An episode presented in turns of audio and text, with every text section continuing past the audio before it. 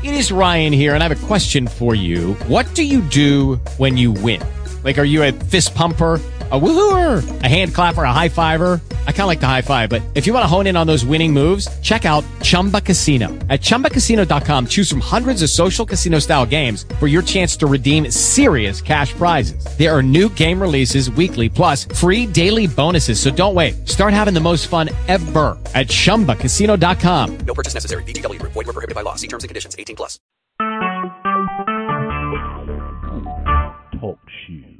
Recorded live. Welcome, ladies and gentlemen, to the Divine Mind Group and the Orion Mind School of the Prophet. I'm Jim Davis, your moderator. Today is June 17th, 2018. Tonight's speaker is Gary Ray, which is also known as the White Wolf. And whenever you're ready, brother.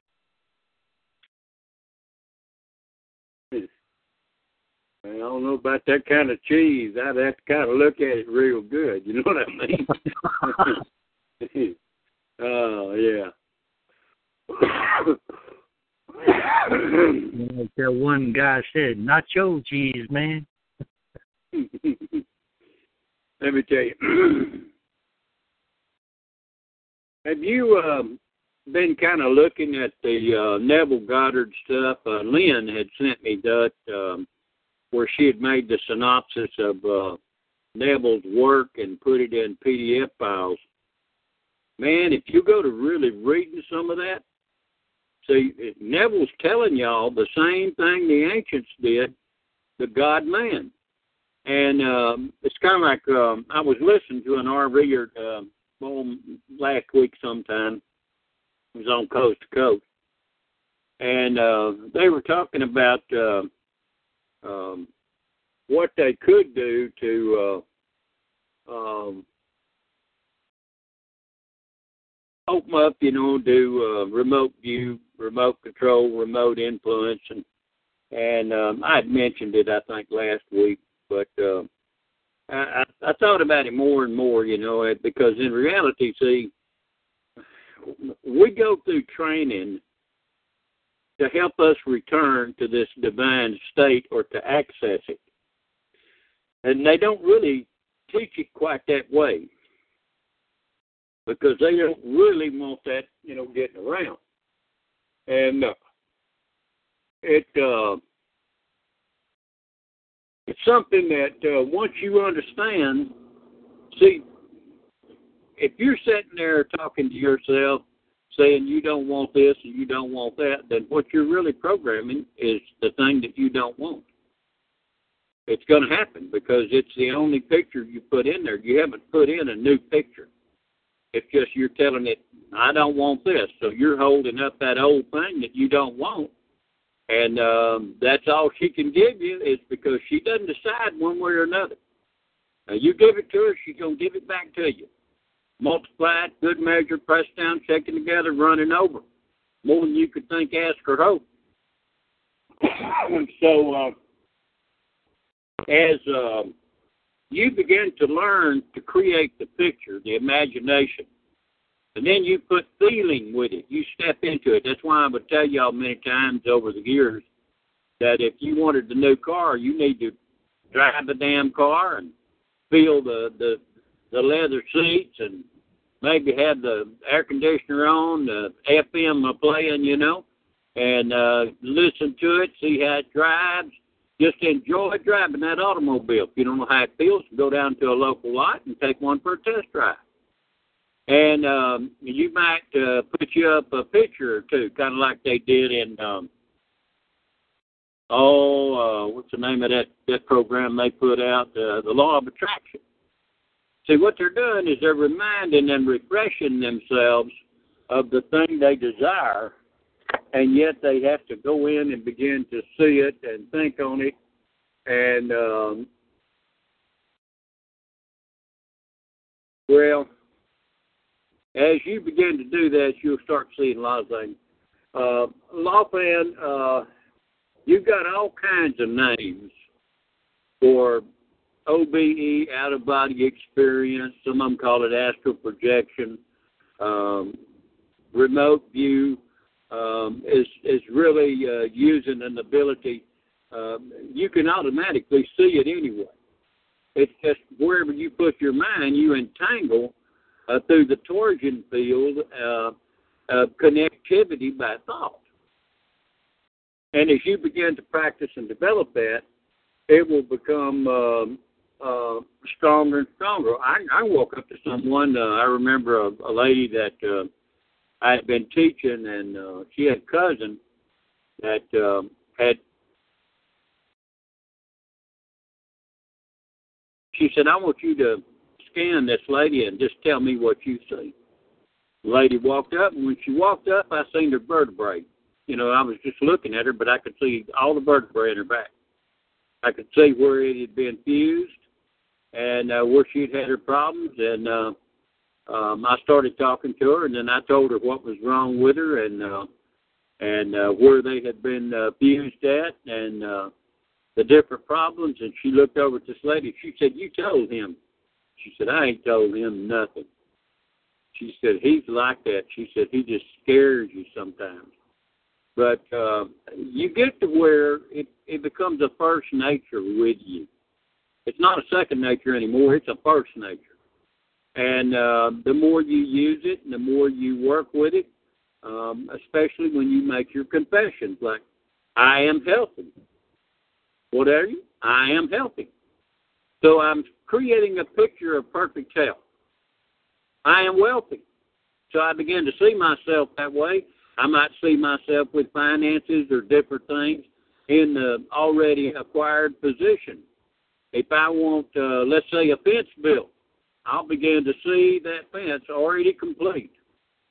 Hell, I may not even bought the material for it yet. May not have cleared the fence line, but I'll see myself with that fence. And I go through uh, my, seeing myself enjoying it, you know, because I don't have to worry about cattle getting out, sheep getting out, horses getting out, and uh, it um, it uh, the fabric of consciousness is moved on by well you want to put confessions with your affirmation. You're looking at the same basic thing and uh, and uh, entanglement is interesting. It's like when i pray for some of these people on these calls i entangle with them because i put my mind on them and uh, we're really all connected, and I know that whether they do or not.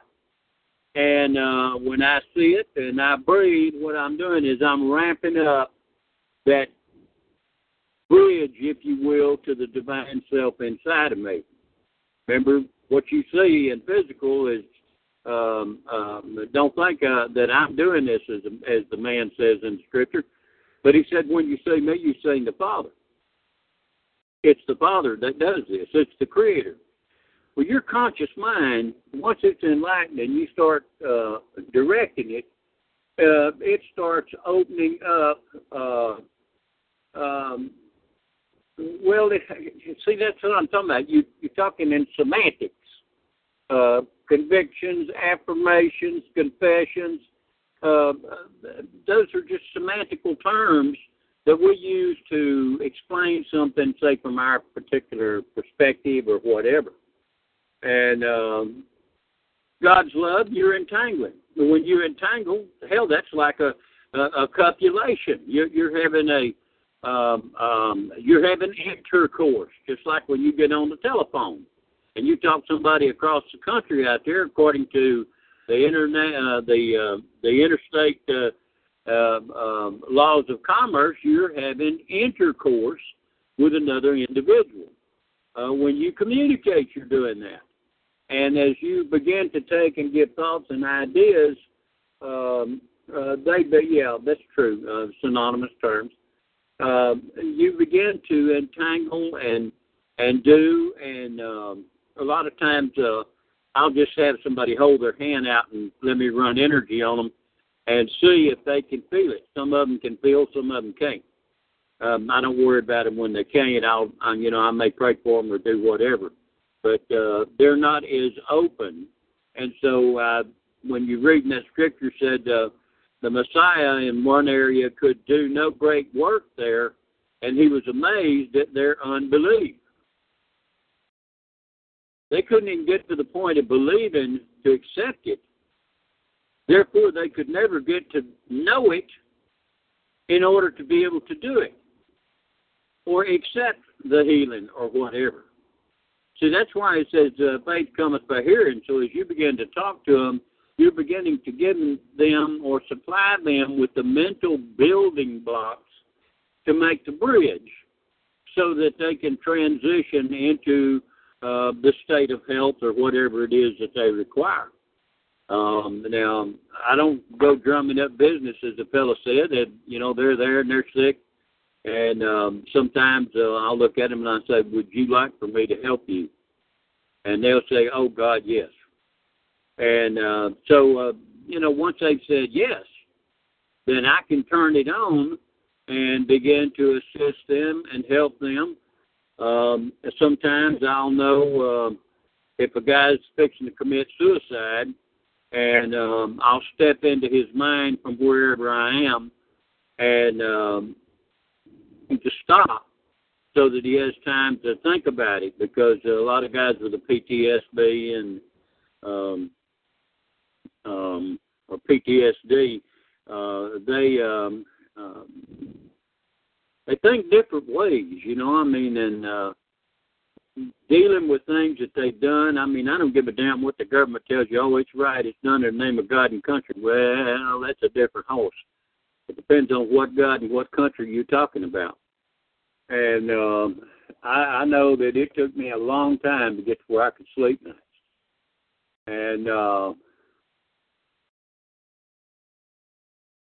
Well, in a sense, Lawfan, knowing is copulating. Uh, it is a conception of thought and action. That's correct. And so when you combine uh, with them and entangle with them in thought, and you're both in agreement, uh, you're literally having a a discharge of uh, of living energy, uh, and it is a sexual thing. And see, uh, a lot of times that's why, you know, I mean, I explain things in sexual terms because that's exactly the way your mind operates. And um, um, usually that's the easiest thing for people to kind of get a handle on. And, um, um, well, they glorify all kinds of things because you remember, a government don't have nothing till it takes it from somebody else, either under force of arms or um, they've just uh, got enough on the land that the people uh, uh, realize that they can't fight back or they don't know how to fight back. But if they would use this type of thinking, like Neville Goddard and, and Dr. Joseph Murphy, Jose Silva, um, all kinds of people like that uh, have taught. Dr. Norman Vincent Peale taught the power of positive thinking, but they didn't go to the extent of uh, explaining it to where you could literally pull down the kingdom. You could pull down the stronghold. You could alter the minds of those powerful individuals that are in spiritual wickedness in high places. You could stop armies. Hell, we've done that. I mean, that's Bill Clinton and them was they had already launched the aircraft, and uh, they turned around in mid-flight because a bunch of people got together and they began to think. But you have to be careful sometimes in what you teach people because we have people today, um, they have been so disconnected from their fellow man that the only thing that they look for is their own self will or self desire. They don't give a damn really about the outcome to anybody else. It's what they want, what they think, what they feel.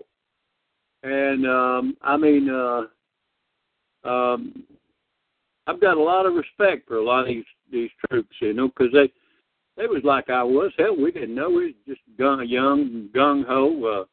Uh, um, go do it. You know, I mean, that's what we've been taught from the time we cradle up to where we were at, and um, and we done. And and it took a little bit of fighting and uh, you know a few rounds thrown at you and things like that, and you begin to see the effects and begin to listen and uh, that was a great thing about Special Forces. Man, we had to know current events, you know, from all over the world.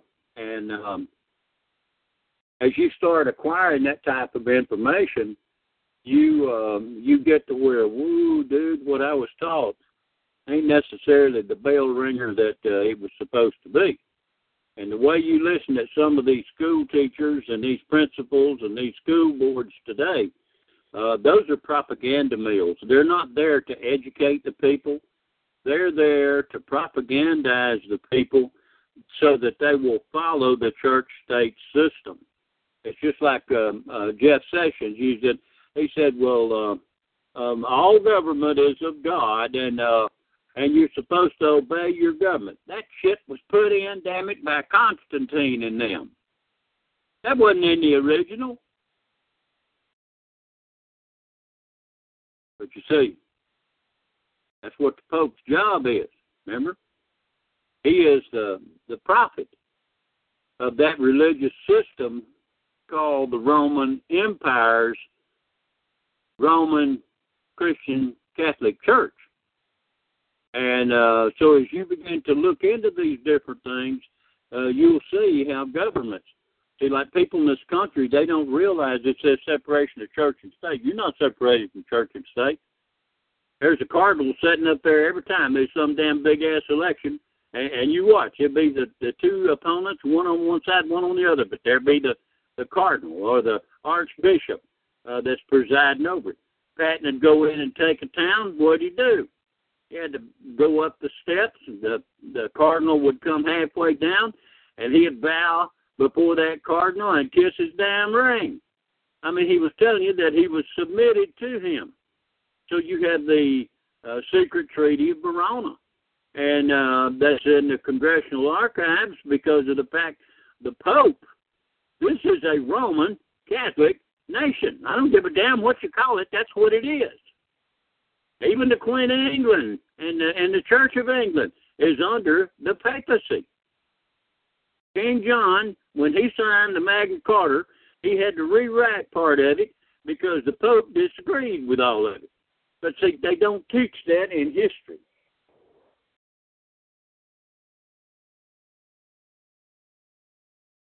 Like they ain't going to teach you about uh, how to use your mind. I mean, it's not conducive to their way of thinking.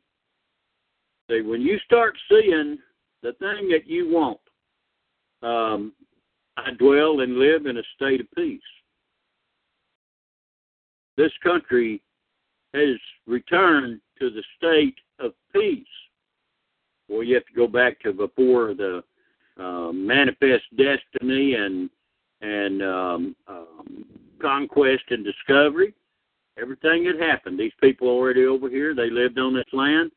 But see, when somebody got a new idea, they didn't care. They were going to go in. Uh, their greed, they coveted another person's land. And um, if you think a treaty means something, you're crazy. You need to take it up with the uh, Native American people. I'm here to tell you something.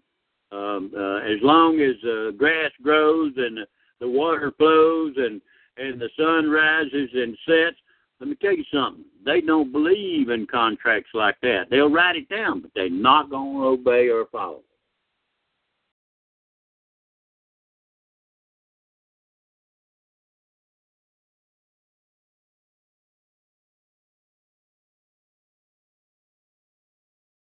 What's a barbarian?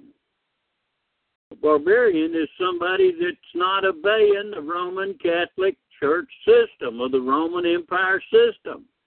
You an anarchist, it doesn't mean you're a bad individual. It just means you can do your own thinking. You don't have to have them do uh, your thinking for you. So they'll bastardize that term. Uh, uh, what's a rebel?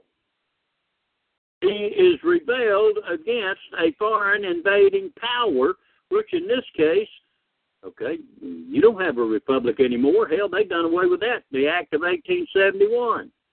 Lincoln signed in corporate structure. Uh, you're under a corporate government system. Uh, you're not under the republic. We ain't never been a damn democracy. But you see, he that writes a story that's why they call it his story, history. It's their story. The Dupy Conqueror writes his own story. That's why when you go to thinking this way and you find somebody that can work with you and they can believe uh, and act on that, uh, let's say you teach them how to program or prayer. You teach them the, the true knowledge of uh, a positive mental attitude and, and a great imagination and how to develop it and put the feeling with it and uh, enter into it and hold that confession up and just keep reaffirming it. Anytime you get a little bit on the wingy side, you know, and you need to fire it back up, just step back into that meditative state temporarily and and see the thing done. Enjoy it. Go back and take a, a, a ride in that brand new car. Uh, go down and enjoy those fences, see them up, and the cattle out there enjoying the fields and and the sheep. They can't go under them. Yeah, I mean, you know, you got a sheep, you got to keep the bottom uh, of them uh, pipe and panel uh, fences. Can't be no higher than four inches off the ground. Man, a sheep go under that thing or a goat.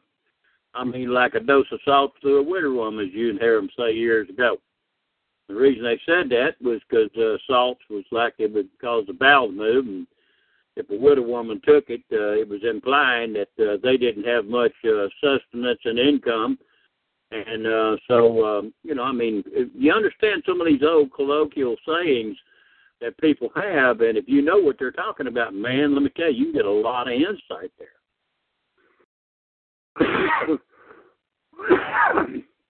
if it was all a peaceful state, uh, globalism would be fine. But say you you got people like the Merkels and the Trudeaus and all these people.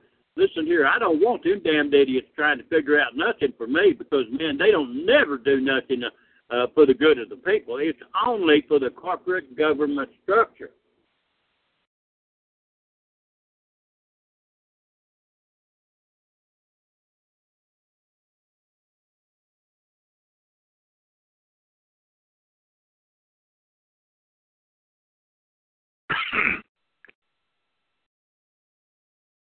You there, brother? I am.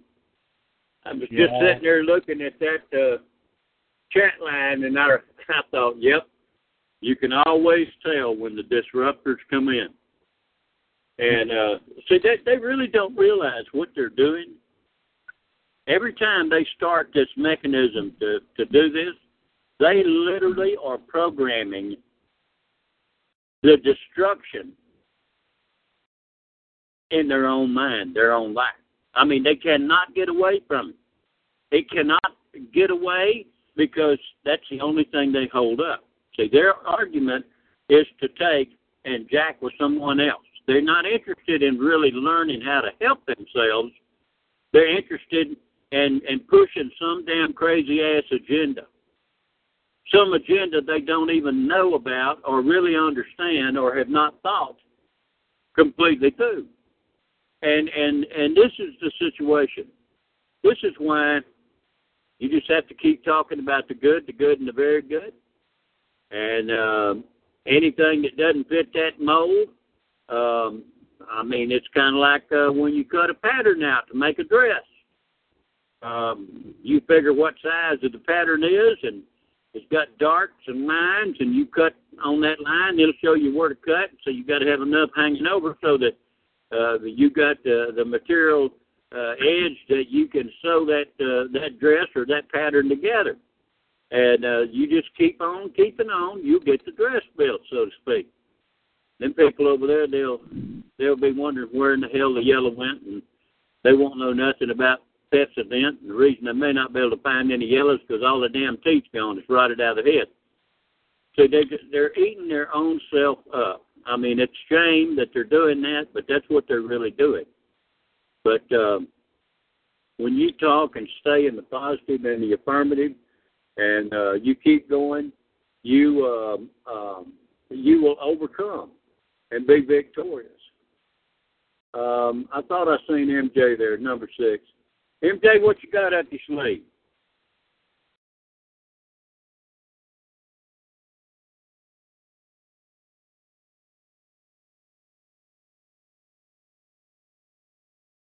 Don't know if he's going to get on the phone or not.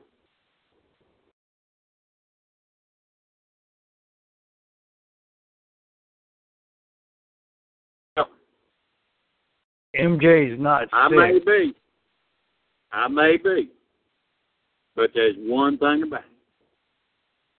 I didn't eat the shit, but I did eat the alligator.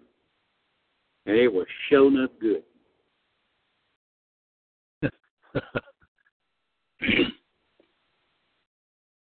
well, you know, like it says, out of those people's mouth will come a blessing or a cursing. And the sad part about it, they think that they're doing that to us, but it's coming back on them. That's correct. It, really is. And see, th- this is why uh, when you when you find people that believe together. Uh, see, I thought I heard him there. I I seen him. I see Denise is there.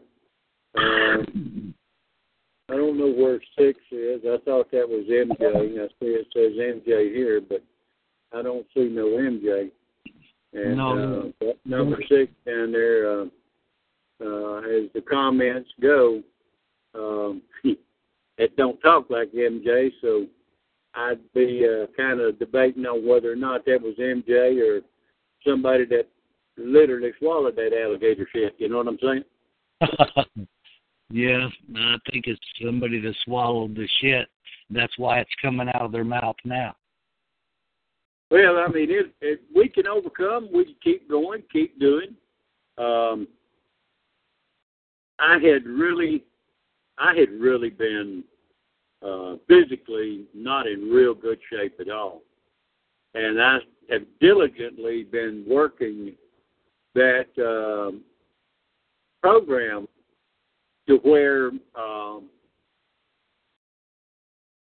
I started changing it. Well, I knew it might take a day or two, you know, to turn things around because I must have said something or allowed something that um, started bringing part of it to pass, or it may have been that I needed to discover something that would help me see and overcome.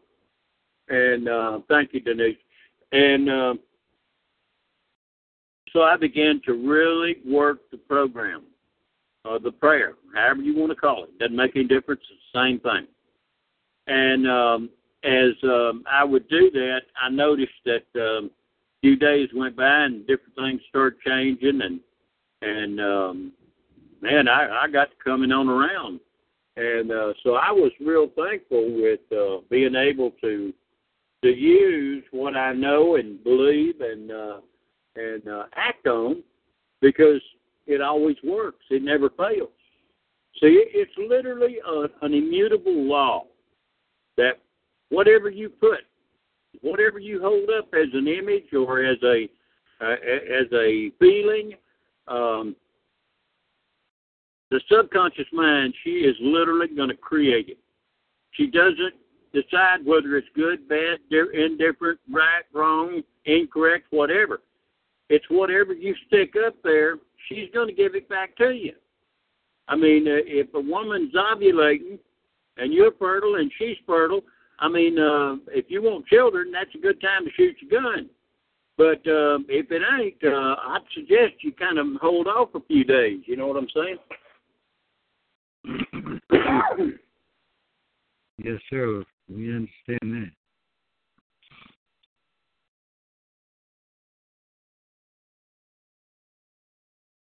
You know, as you said many times before, the thought. I, I can barely hear you. I, I mean, I got my speaker uh, on on this phone wound smooth up, but uh, for some reason you're just not coming in real five by five to me. I said, like you said, the thought is the thing. Yeah, it is. The thought really is the thing. And if you want to take and make it happen, that's what you do to make it, you know, make it come to pass. And uh, like, uh, uh, it's just like that that young man that wanted that job. We were in Silva, and um, he uh, wanted a, a job, something terrible. He did not like the job he was in, and so uh, they told him what to do, and he went home over the weekend and uh you know started and uh the following week uh you know we had our next class and so they come back for the weekend friday saturday and sunday and uh oh he was just moaning and groaning because man he had started doing that program real hot and heavy And man, by Tuesday of that uh, week, he had already lost that old job. And uh, he said he was just wringing his hand and kind of whining around. And uh, they told him, said, just keep working the program.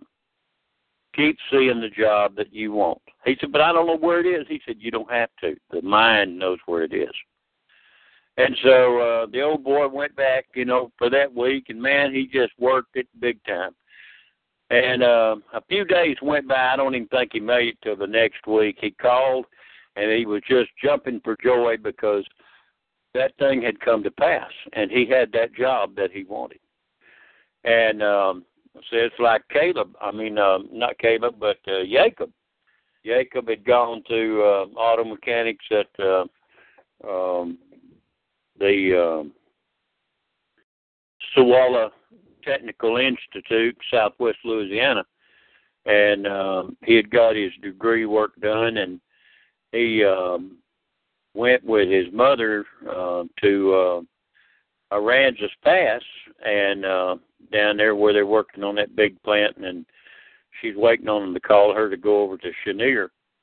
But uh, Jacob uh, had worked. Uh, as um it's one of these places that does lubes and all kinds of stuff. You know, they have a a big, you know, change out of oil and grease jobs and stuff. But anyway, he works their pit, and um, he um, he told them. They asked him. They said, Jacob, why don't you come up here? He said, I didn't go to school and get my degree to be a damn lube man. He said, I'm a mechanic and that's it. And uh, so um, if he worked seven days, um, he uh, brought in uh, seventeen hundred dollars for the week. And um, then they told him, they said, well, you know, you got two days off. You can take Tuesday and Sunday. So he decided he would take uh, the Tuesday and the Sunday and take off. And he made between thirteen and fourteen hundred for that week. He come in, he told his mom, he said, you know, mom, I've really made just as much money working five days a week as I did working seven. And uh she said, That's good, boo boo. And uh so uh, he rocked on. And I was telling Caleb, um Caleb said, How much? And I said, He's making between thirteen and fourteen hundred a week. And um I said, Now you figure he's got let's say a five week month he looked at me and he said, God, he's making more money than I'm making in the plant. I think it's come up about sixty five hundred dollars, you know. I mean that's not not bad pocket change for an old mechanic. And so he just has tickled his punch, you know. And um but uh you can do all kinds of things and uh prevail if you think a certain way. And um, he had just programmed and programmed and programmed, and um, you know he he didn't want all the negativity, and and um, his his whole life has changed because he's learned um, how to um, to use his mind right to create and bring what he wants to pass in his own life. And see, this is the thing. I mean, um, Elizabeth, uh, gum, I wish she would have weighed when I first started. I don't know what she weighed, but I know it was a hell of a lot more than uh, 240. And um, I just felt sorry for her. I mean, got you beginning to look like a little, you know, fat ball. And um, I knew she'd tried to lose weight and nothing would work. And so I explained to her about the insulin block. And I said, Beth, I said, the only way I know to break that is that you'll have to stay at five grams of carbohydrate intake a day. You do your best to just stick with that. You eat anywhere between four and six times a day, every two and a half hours. And so she said, okay, Gee. And So we got her the stuff and she started. It took a month well, four weeks for it to start showing up. And every time she'd tell me she weighed herself, you know, oh, I ain't lost no weight. And I said, Beth, don't give me that crap. I know damn good and well you. Well, I didn't weigh. I said, well, you know, you're never gonna know what your progress is if you don't take and go get on the scales and at least take a look. And um, she had, uh, man, I, she dropped two or three dress and pant sizes. And uh, she told me, she said, well, I weighed the other day, I was 220. I said, well, you may be 220. I said, baby, but you ain't going to be there long because she's lost enough that everybody is seeing that gorgeous, good looking gal that was hid inside of that fat body. And um, teaching her how to think and uh, how to overcome. The um, uh, it, it's how you you have to uh, um,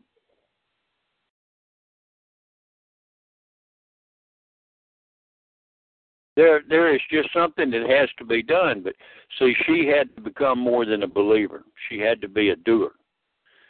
And when she became the doer, she had to stick with it. Sometimes, like in a program, and eventually it started showing up. Her arms are half the size that they were. Um, she's lost just about all of her her tummy, and um, that uh, she's got to where she can wear clothes that her mother can't wear. There's too tight for her mother, and uh, I mean Beth is coming on, you know. But see, same scenario. You're using a scriptural concept to control and and and you know direct your life, and um, that is the same thing with a prayer. Uh, it's like a person. Uh, if I can't get them to uh, um, well, that doesn't necessarily work. Number seven. Uh, take any day of the week as your pig out day to keep the other six in line.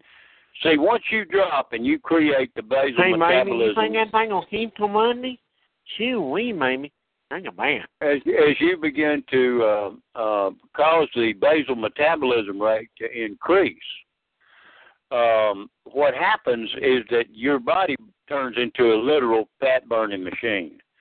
And um, I remember uh, years ago when uh, I, Eva, Dr. Eva Sneed, had uh, turned me on to Robert Atkins, and then I started doing the research, and then eventually I wrote a book myself. And um, what uh, the basal metabolism rate does, the reason you, if you break out and pig out that one day, you'll blow that basal metabolism rate back out of whack, and you'll have to take another three to four days just to get it stabilized back at that burning mode. But uh, you can tell it's working because all of a sudden they'll have halitosis like you wouldn't believe. And uh, as a matter of fact, in medical ter- circles, uh, we call it goat shit breath. Because I mean to tell you, it smells just like I mean something crawled up somewhere and died, and you're breathing it out. And uh, but after uh, it goes through that period, um, um, she's done seeing that she's lost so much on this five grams a day carbs. Uh, now her fat content and her uh, calorie uh, content, I explained to her. I said, Dr. Herman Taller explained, calories don't count. That's just a unit of measure uh, to do work, let's say at sea level, to raise the temperature one degree Fahrenheit. And I said, so uh, this crap on calories, I said, these people are not thinking it through. They they got so damn many degrees that they don't know what the hell they're talking about. Um, uh, I'd rather go and see a general practitioner than I had a specialist uh, because nine out of ten, most specialists don't know how to put the rest of the body together. I mean, they they got one little area and that's it. But that general practitioner, man, he's got to have a, a, a working view on all of that and um, um, yeah, the ketones will start kicking up, and um, and uh, a ketosis type diet. I mean, if you watch uh, your your um, your pH strips, um, you'll get a nice purple, and uh, boy, when that purple is going, I mean to tell you, you're dropping weight. I lost 52 pounds one time in 82 days, and I was eating over 3,000 calories a day. And um, but I was down at five grams, And uh, after I hit a certain level and I had basically dropped the amount of weight that I wanted, I started raising my carbs up. You know, I'd raise them up. Uh, let's say I went um, been going five grams all this time. Well, then next week I'd go to ten, and I may stay at um, ten grams for two or three weeks. And uh, if I was still dropping way more than I wanted to, and I was starting to go too low, then I'd increase it up, let's say 15 grams that next week, and I might do that for two or three weeks in a row. And um, man, I mean, I could lose weight. I remember the first time I done it, and I started eating every two and a half hours. B looked at me and shook her head. She said, "There is no way you're going to lose weight doing that." Seven days later, I had dropped 14 pounds, and the uh, internal med spec out at uh, BAMC, which is at uh, uh, at Beach Pavilion at that time at Fort Sam, he come in and he says. Um, I'm a doctor, and I'm telling you, that kind of diet will kill you. I looked at him. I said, Doc, I went through nursing school, and I can guarantee you, I know more about nutrition than you do. I said, You don't have but four hours of nutrition training through your entire doctorate program. I said, Me, I've got bunches of hours. And then, you know, with 91 Charlie, 96 Delta, you know, different things like that. And so the PA program was just then coming online, and and um, I had maxed the Washington State Board in Medicine, and I should have went on down and challenged the uh, California Board, but I really wanted to get back home, and B and I had been gone so long till uh, we we headed on back. But uh, the fact of it is, is that he looked at me then. He said, "Well, you you're you're you're going to kill yourself on that diet." I looked at him. I said, "Well, Doc, I guess I'll die young, good looking, and happy." And he, it just blew him away. He said, "But you're not listening to me." I said, "Doc, where you're correct, I'll listen to you." But where you don't know your butt from hole in the ground, Doc, I'm gonna let you go out there and follow the damn diet you want. I said, "You want to look at all them lard ass doctors running around over yonder?" I said, now they know that doctor and that nutrition training that you keep trying to tell me about. I said, do you really think what they're doing and what you were taught in school works? Well, uh, uh, um, I said, that's what I thought. You don't have to answer. I already know the answer. And so we went on, you know, and, and I was blessed and prospered. But uh, uh, for some reason, I had triggered an increase in weight. And um, it just uh man, I mean, um I'd competition coon hunt, you know, and walk at night um in the woods and things like that, and, you know, a lot of walking. And uh it just would not drop that weight. And um as I began to learn with uh let's say uh, Atkins, I was using silver programming with it and uh that combination man, I mean I just peeled that stuff off. Had a great time doing it and um, I learned a lot from it.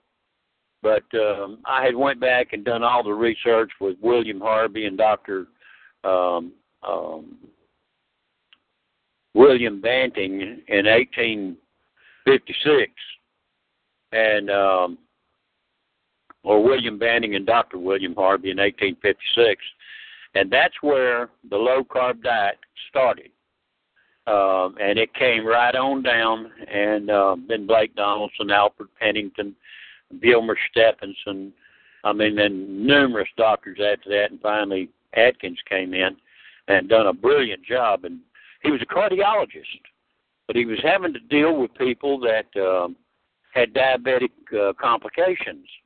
And so he started studying to see how to bring that under control and we knew that if you had a person that was a diabetic and they were kind of out of whack in their diet, that um, if uh, we could drop them down to 30 grams a day, uh, we could basically control uh, their diabetes.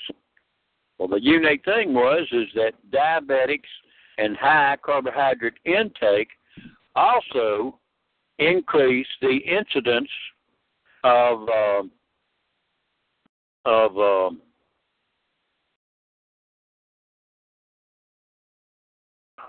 Damn it. um, seizures, epileptic seizures.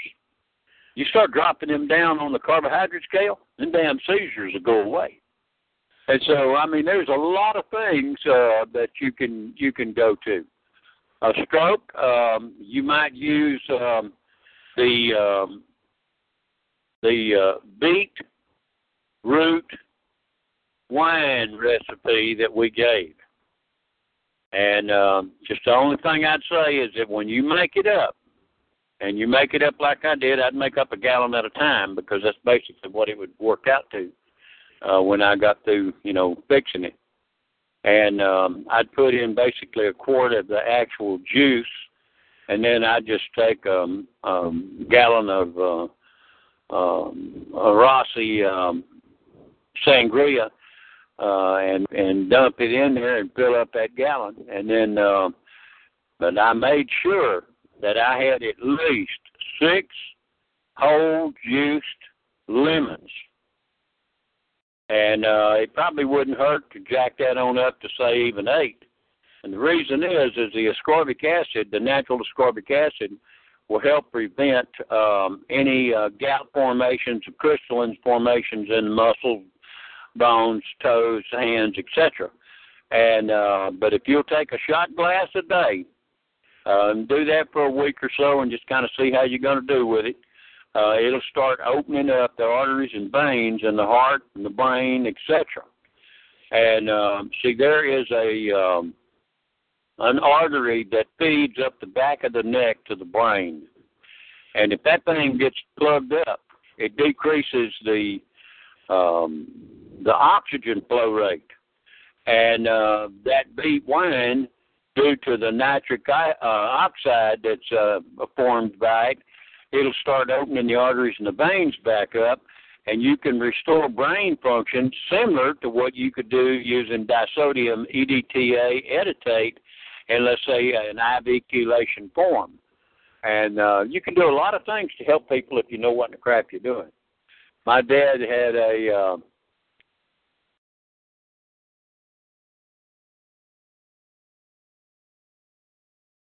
Well, if you fix that stuff up, just sip on a shot glass a day and give it a test drive and see uh, what happens to you. I think you'll find it's kind of like people with Alzheimer's or dementia. You can start increasing their their coconut, uh, raw coconut oil, um, you know, the unprocessed organic style, and uh, let's say a shot glass of that beet juice a day and friend, let me tell you something. You'll be amazed at how much you can turn uh, turn them people around. You can bring them back to where they got all their faculties.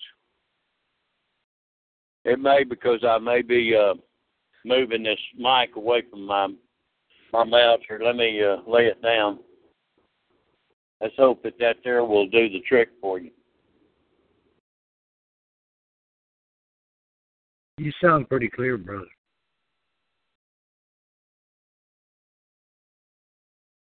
Sounds good. Sounds good. Can you hear that uh, air conditioner running in the background? No, sir. All right. All right. Sounds real good.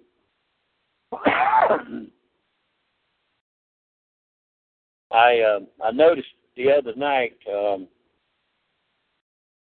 I started getting that flame back in my throat, and um, so I took me a big dose of. Uh, I go up. I use up to six drops of the oregano oil, therapeutic, full strength, hundred percent. You know, um, um, essential oil, and I put that in at least a teaspoon um, of raw coconut oil as a carrier and I'll hold it in my mouth, let's say a minute, two minutes, and I'll feel it go to spreading, you know, through the salivary glands and the throat and different things. And then I'll I'll I'll go to swallowing a little bit of it at a time. And uh, brother, it don't take but a little bit because that oregano will knock out fungus and yeast big time, and bacteria as well. And see, that's a lot of what's going on with people that uh, this chemtrail business has caused. Uh, the different types of, uh, of phlegm and congestion in the lung. Uh, there for a while, um, I um, uh, God, if you go back and you'll listen to some of those calls, man, I was barking and hacking. I mean, like nobody's business, you know. And um, everything we tried, nothing worked. And um, I was listening to Coast to Coast, and there was a black man that come on that one night, and he was telling about what he did to cure himself of that same type of lung condition. And um, he even referred to a horse that he had, and that had uh, gotten uh, that real bad uh, lung condition. And um, I'll tell you how bad it got. It got to the point that when I would breathe, especially out, I had this weird smell that I could smell all the time. And what it was, it was coming out of my lungs. And um, once I started using this here, man, all of a sudden my sense of taste and smell came back, and I don't breathe that that weird smell anymore. Um, and so everything's turned around. And um, they had uh, called me to the VA up at uh, Pineville in uh, central Louisiana. And uh, so I went up to the main there, and uh, the pulmonologist was there, and they'd done a scan on me and done the uh, blood test and so forth. And the lady looked at me and she said, "Man," she said, "Boy, you have tremendous air volume, and you don't have any any blockages or anything." And I told her, I said, "Ma'am," I said, "I'm telling you, I mean, I have been like this off and on." I said, "But every now and then this this other mess would come." I said, "But." Uh, um, I would do, you know, certain things, and it would it would knock it back. And um, so um, I told them, I said, "You're wasting your money sending me to that pulmonologist in Port Arthur." Um, and uh, they said, "Well, are you sure?" I said, "I'm telling you." I said, "It's a waste of time." I said, "All them people look at is dollars and cents and bottom line." I said, "They're not interested in curing or healing the damn thing, and you all know." That uh, they don't believe in curing in this country. I mean, that's that's just the way the program runs. There's no money in cures, only money in treating symptoms. And I said, but the fact of it is, is hell, they ain't even doing that worth crap. And um, I said, you people, um, you you need to turn this thing back around put it in house. And um, I said, uh, they said, well, uh, we we can't uh, do certain. Things. I said, I'll tell you what, go hire a bunch of '96 Delta Green Beret team medics give them the power to fire and hire. I said, I guarantee you in about 45 to 60 days, we'll have that thing running ship shape because uh, we'll make that a military hospital. And uh, there's some of the best doctors in the world, and you've got some of them from the VA here. Uh, all we need to do is to keep the ones that really have the skills and um, and that are doing the work uh, reward them. The rest of them suckers, hell, yonder's a door, man. Go find you a J.O.B. in the Cracker Jacks factory, you know? And they started laughing. I said, you laughed. I said, but you better look around the United States. I said, these big hospitals are, are hiring Green Berets right now that are team medics. And I said, uh, and they're hiring and firing doctors on the basis they can go through and tell you what kind of qualifications they got. They said, well, how'd y'all learn that? I said, we had to learn all of that. I said, man, I got the skills. I can put your face back together. I'm plastic surgery. I mean, hell, I know how to amputate legs and do all kinds of stuff. We were taught this kind of mess. And um, I said, the thing of it is, is that the less cutting I can do, um, and and I used it with horses and stuff. I I mean, they'd get uh, cut a tear in a horse, man. Me tell you, you got to put the stitches or sutures in a horse, you're going to create a scar. Period. And so um, what I would do is I'd trim the rips and tears off, you know, with uh, surgical scissors, and um, um, I'd use what they called a, uh, a turpentine-based uh, red liniment oil, and uh, they're getting to where they don't want to sell that anymore. And so uh, then I would get uh, um, Creosote D, which comes in a little pint can, and it's not cheap and uh, you take uh, Susan Foster uh, had been a um, a horse uh, groomer and so forth, and you know competition, uh, thoroughbred racing. And she was telling me that what they would do if a horse had, uh, you know, uh, um, real bad infection in the frog in their foot, they'd put five drops in a five gallon bucket of water, and they'd put that horse's foot down in that bu- that bucket and let him soak there. And so what I would do is I would take and I'd create. Uh, um, you know, say five gallon bucket of spray and I'd wipe the horse or wash it down, you know, real good and and uh I'd get the sprayer and I'd tell Shawnee, I said, every time you come out, I said, you just kind of shoot this around there because it's a disinfectant as well. And um I said, uh, it'll knock that out. We never had a fly get on any of those animals that I had to work on. And uh, Moon Dancer, when she slipped uh, that one time down at the main gate and slipped off in that um, that um, she went over the edge of the uh, of the of the culvert bridge down there, and it's got these big twelve by twelve Crusoe tops on them, and they was slick, and she stepped on it and slid off in there. But when she went to come out, there was a net wire. It was over the top, and you know a horse if they get caught in the wire, they go to jerking. And uh, man, it stripped the meat and bone or the flesh. I mean, down to the bone on that one leg. God, it looked terrible. I looked at that and I told Shawnee, I said, Rudy, I said I'm good, but I'm here to tell you if I try to sew that up, it ain't gonna work. And so, uh, excuse me we uh, took and I trimmed it out and spread it out, and then I would take uh, the uh, the the red oil that we had, and um, I would uh, coat it, put it on there, kind of like taking. If you don't have any of that, use coal oil.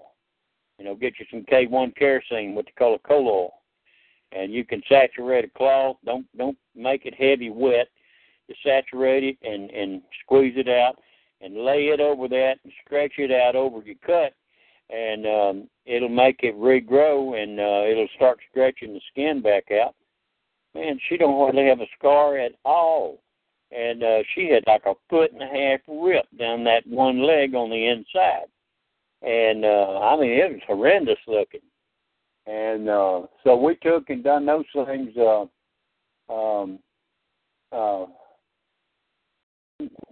we just done the things that uh, uh, they can. You you got to talk it. You've got to speak to it. You got to tell that horse. You got to tell that dog. You got to tell that child. You you tell that situation. I mean, you're curing it with your words. Um, you you overcome by the words of your mouth, or you tear your butt up. One of the two. I mean, the choice is yours. The power of the tongue. But you had to think it before you could speak it. And so. Uh, that's true. We uh, in Mind Lab we would do uh, meditative thought, and we literally could alter the DNA uh, by thought.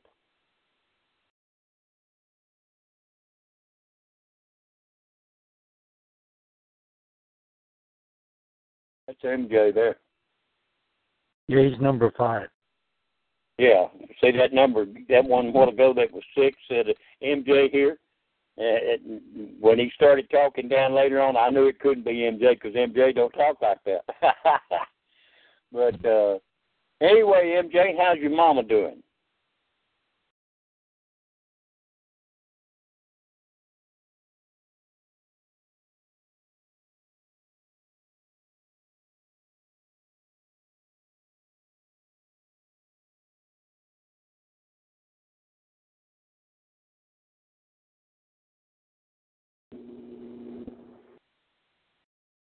You there, MJ?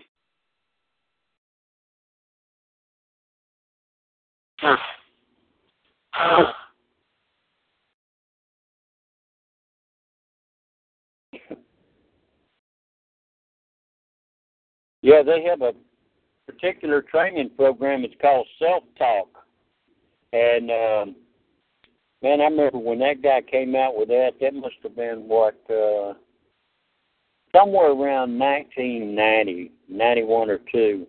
Uh, he had a Self Talk program. He was a medical doctor, and um, it's kind of like when I would teach Dana the um, study habits by Frank Barnes. I taught her how to go back and use it every so often to refresh, and she still does it to, to this day. And um, hell, she had a full honor scholarship in biogenetics. She didn't have to take an entrance exam to get in the university or nothing. And uh, but uh, you know, we taught her to do that. Um, and um, well, that sounds wonderful. But what you can do is you could take those those tapes by Neville Goddard and put them to where your mother, when she's asleep or going to sleep in the evening, you could put several of them on and let them run back to back, and his teaching will filter into her subconscious mind. And um, it may take a little bit, but because the mind is open, and see during World War II, uh, we found that um, uh, in sleep learning, that uh, guys could be sound asleep on radio watch, and yet the next morning, uh, when Tokyo Rose had come on, they could tell you verbatim what she had said. And um,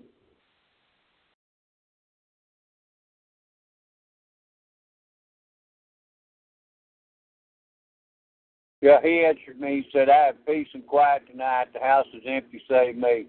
It's wonderful. I imagine it is. Bless his heart. Um, and uh, let me tell you something. There's a time when you got people all around, and especially if you're having to deal with somebody.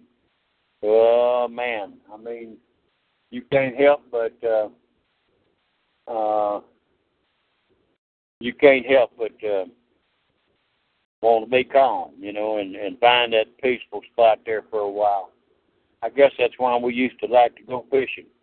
We sit down on the river bank there and pop a cricket out there or a worm man, go to catching them chinquapins or sockeye, uh, white perch, black crappie, you know, things like that.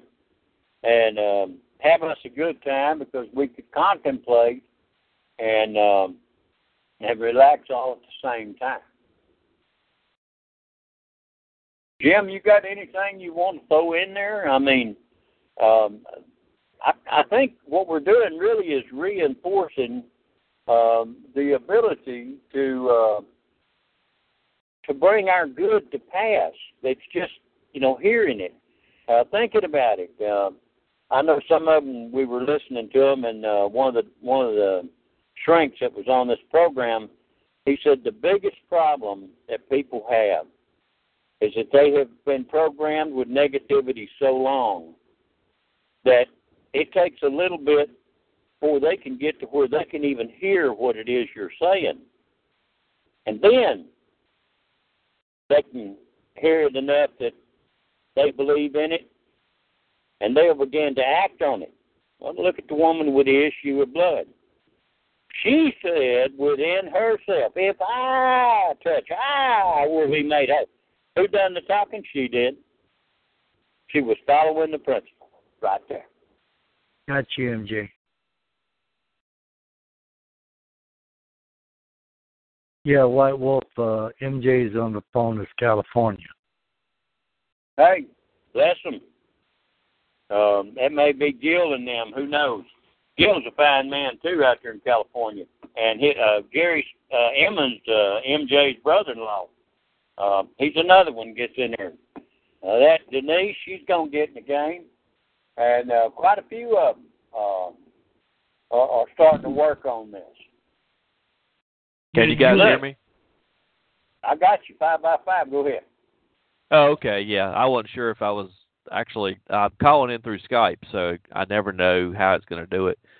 Yeah, man. Jesus said, "Be ye, you know, in those days you'll know the truth, and the truth will set you free."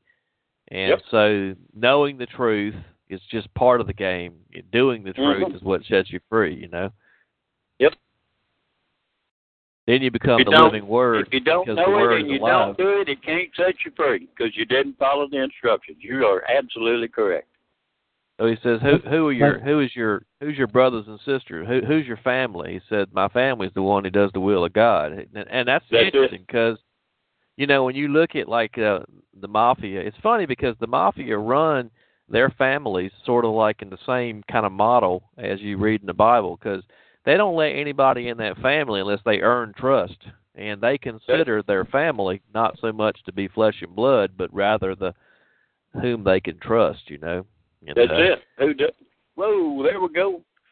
Well, lost the computer and lights went out, and I guess it's a good thing I'm on the cell phone because uh, um, I hadn't heard a popping, snapping. It's been raining off and on today, but uh, um, we just lost all power down here. So, uh, oh man but that's okay. They're all good. And uh Jim, I'm I'll tell you what, I'm gonna go ahead and chunk it to you because I gotta be able to let me uh, see if I can find some light here right quick.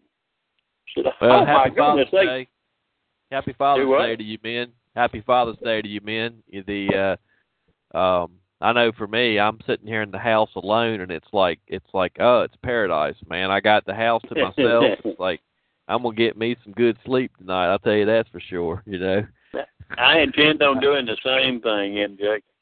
um, I've, I, I've had so much company all day long, you know, well, for since five o'clock uh, Saturday, and uh, Shawnee and I had made that cured meat, and uh, so we had one of our um, cured smoked uh, prepared uh, pastrami's uh, today, and then you know other things to go with it, and, and um, um, everybody was all good. We didn't have to do any major cooking, just a little bit, you know, some yellow Mhm. squash, uh, country style, the way they fix it with butter and so forth, and Oh yeah. and some uh, steamed uh, tender green beans. And man, I'm here to tell you. And then we had our own coleslaw. It's uh, more of a Mhm. kind of like a Long John Silver style, hmm but uh, different things. I'm like you. I just enjoyed the day.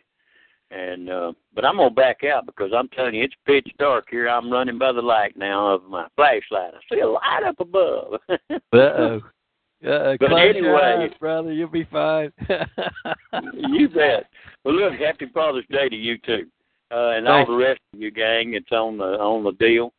Um, uh, I thank you for for y'all coming, and uh, Jim, uh, if you will, uh, you, you might better grab this dog by the tail and and see if you want to redirect him or whatever. I remember Comanche Bell. I'd be hunting, and uh, we called Mom Bell the long distance operator. Uh, You turn her loose, and she'd go out and make about a quarter mile circle, and she'd come back. And uh, she'd walk up to you, you know, and she'd look at you and just dancing, you know, and you pet her and say, "Good girl, Belle. Okay, go on back out." Because she'd go out about half mile that time, and uh, she come back at you. She looked at you, and son, let me tell you something. If Mom Bell hadn't found a coon in a half a mile circle, you better put her on a lead because she would go find you one. I don't care if he was five miles away.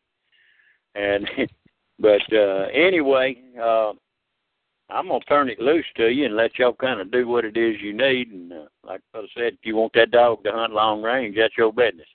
I'm gonna catch y'all later. Y'all have a good one. Shalom, prosper, and be in good health. Jim, you're down. Same, Thank you again, same. MJ.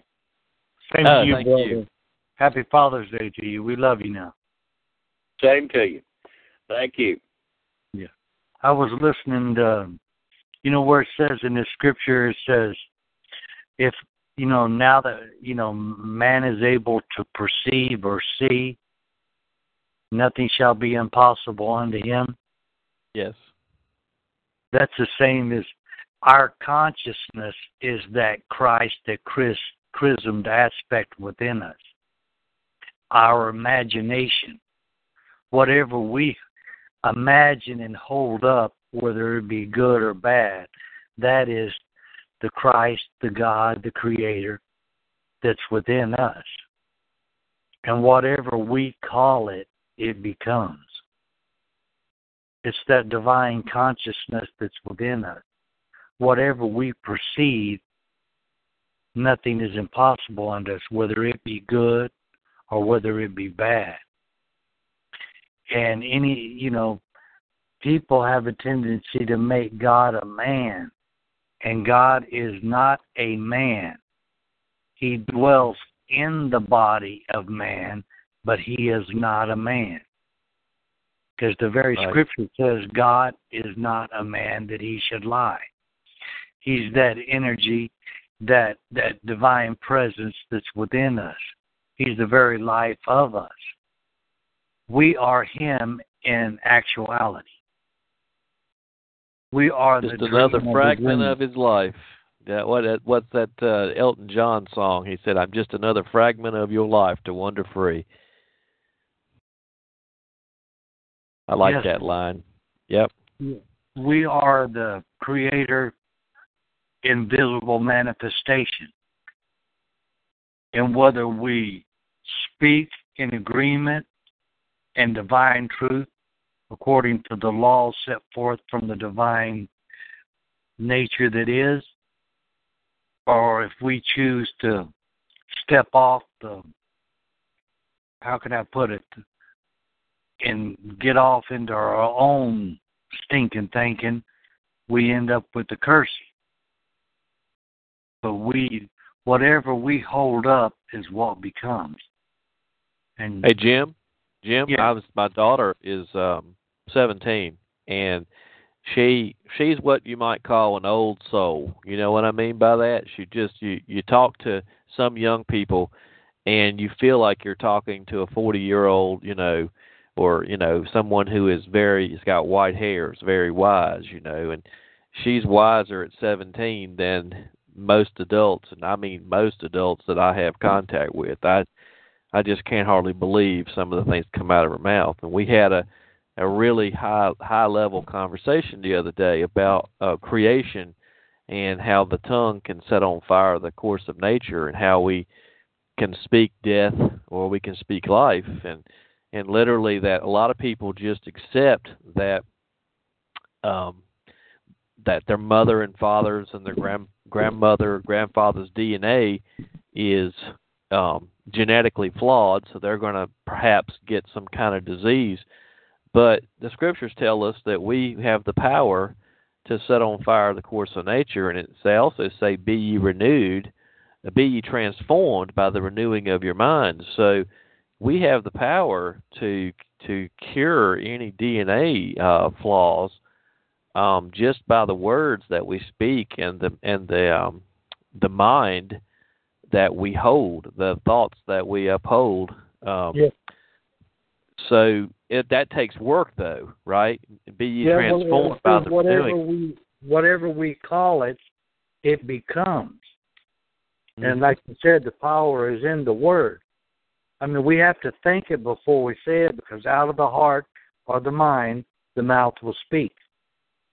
But once we speak it out, you know, we verbalize it out in that vibratory aspect. I mean, it goes into, uh, starts manifesting. immediately. Oh, yes, sir.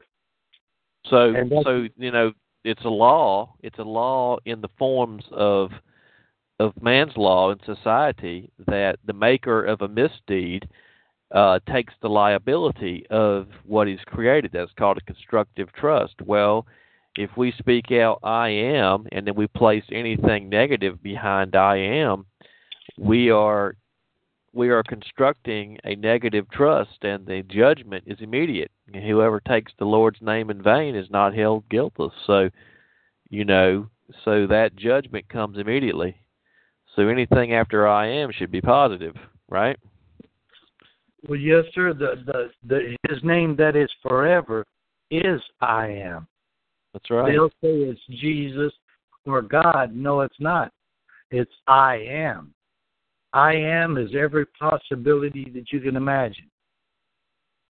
That's well, he what said that these things were done from the foundation of the world, so it was finished. It was finished before the foundation of the world. So that means all states and being exists prior to to anything coming into. So so anything that is happening spiritually, evolution is happening in the spirit. As you know, I I'm not so sure I can get down with evolution as Darwin taught it, but certainly spiritually speaking, I can I can understand that. You know, so you know as the minds are are becoming more and more aware um and and starting to exercise truth, you can see a um, a spiritual um, evolving towards towards the redemption of the body. You know. Well, yes, sir. Like you were talking about, I don't agree with the Darwin theory either. And Right. I know people say that, but I agree with the sound and the vibratory aspect. I mean, just by sound, you can see at different levels, the higher tones or lower tones, the the different patterns it makes. And and that's just sound, but it brings it into a visible manifestation. You know, something we could see. It's through that vibratory aspect of us that the creator's put within us. You know, he connects the the the mouth with the mind because you can you can sit there in your mind be saying quotes in your mind and you can feel your vocal cords moving. You know what I'm yeah, saying? you can. Yeah, like um, I mean, I'm one of those readers. hand. Go ahead. I said they go. I didn't mean to cut you off. I mean they go hand in hand. And and what does the the Messiah teacher say? If you thought it, you might as well have done it. Because That's in right. As actuality, a man because, thinketh, it's, it's right. yeah, because Exactly. because you thought it, you put it into manifestation, whether it was verbalized or not. But by bringing it into manifestation, by you verbalizing it, uh, how can I say it? Solidifies it. You know what I mean? It makes it Yeah. firm. Because your thought, long as it's a thought form, you can turn around and cancel that out or move it out of the way. But once you speak it out or verbalize it out, you solidified that, whether it be good or bad. You caused it to to rush into manifestation. That's right. That's exactly right. So the moving the moving force, so the man's not defiled by what goes in his mouth or his mind. A man is defiled which comes out of his mouth or yes, what he what he Yes. puts into action, right? yes, sir. That's what it says in the Matthew. I believe it's in uh, Matthew and Mark. It's not what. yeah, it's it's in the gospel somewhere. Yeah. Yeah, he said it's there's nothing outside of a man. If there's nothing outside of a man that can defile him, that's a devil, demon, or anything, because there's no such thing as that. It's when it's what comes out of us, such as an evil eye, lasciviousness, uh, you know, and all those things. That's what defiles the man. We're causing it to happen. We're verbalizing it into reality. Yeah, you know, it's funny you say that because cause the um I've been on to this idea re- uh, recently that whatever we blame, we give power over our lives. So if somebody says, for instance, the devil made me do it, well, then that being that said that is literally giving power to some kind of uh um uh I don't know how to say it. It's it's an entity that they're creating in their mind. So Yeah. it's very real to them because they've created it. So it's a real uh, form, a spiritual form that they themselves have now manifest in their life, and they've given all power over to it. Because if somebody can make you do something, then you're a slave to it, right? Yes, sir. Even the scripture, even in the beginning, it says there's only one power, and that is good, good, and very good. That's God. And if there's only one power, there there there is no way there could be two powers.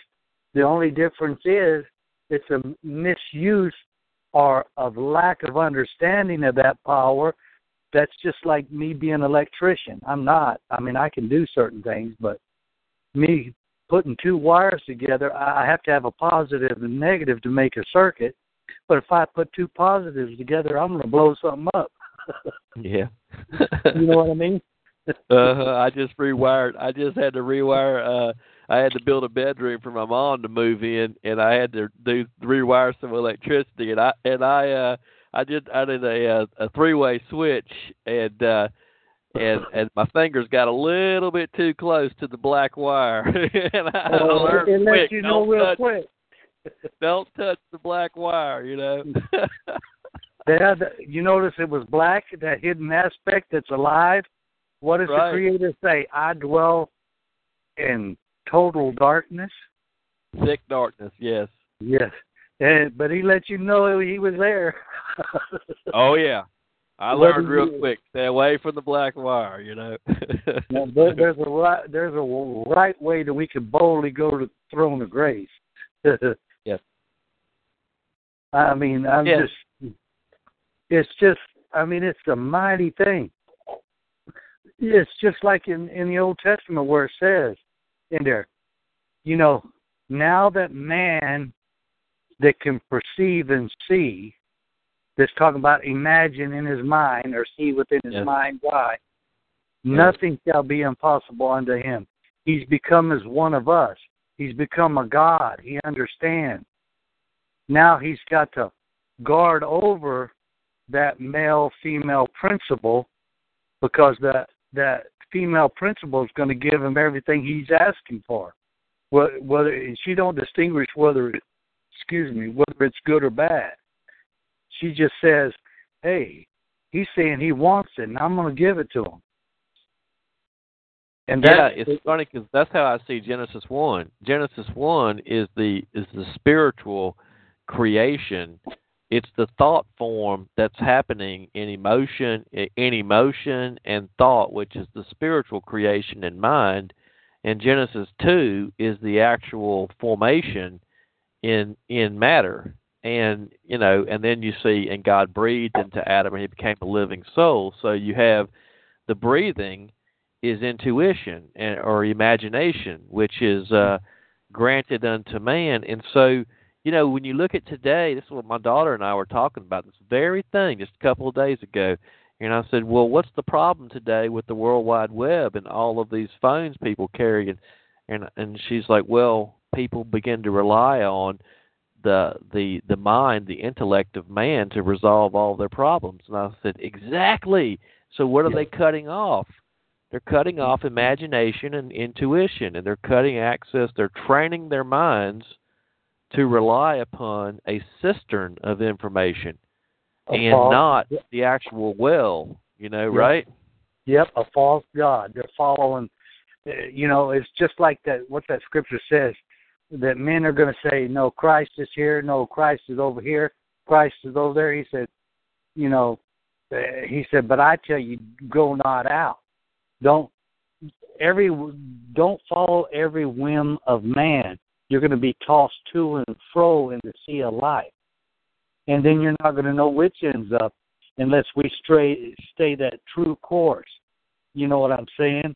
That it- Yeah. and, and that scripture keeps coming back to me over and over and over again. You know where where people say, "Well, you know, Father, I've served you. I did this and I did that and I did this and this and Right. and then he says, "Nevertheless, I still have somewhat against you."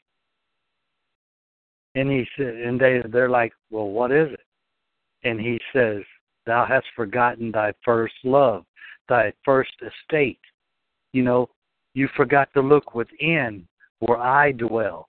I dwell in the temple not made with hands. Mm. You you forgot who you are. You forgot where you came from.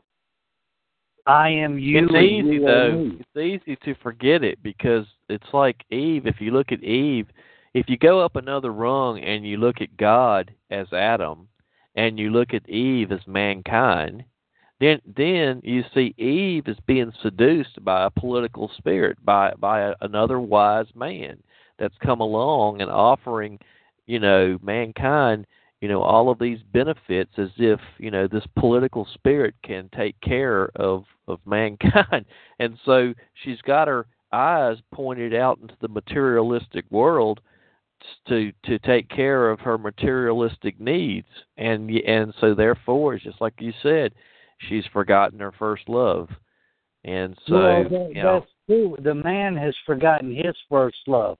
The woman is when I say when I say Eve, I'm talking. I'm looking at Eve as mankind and Adam as God.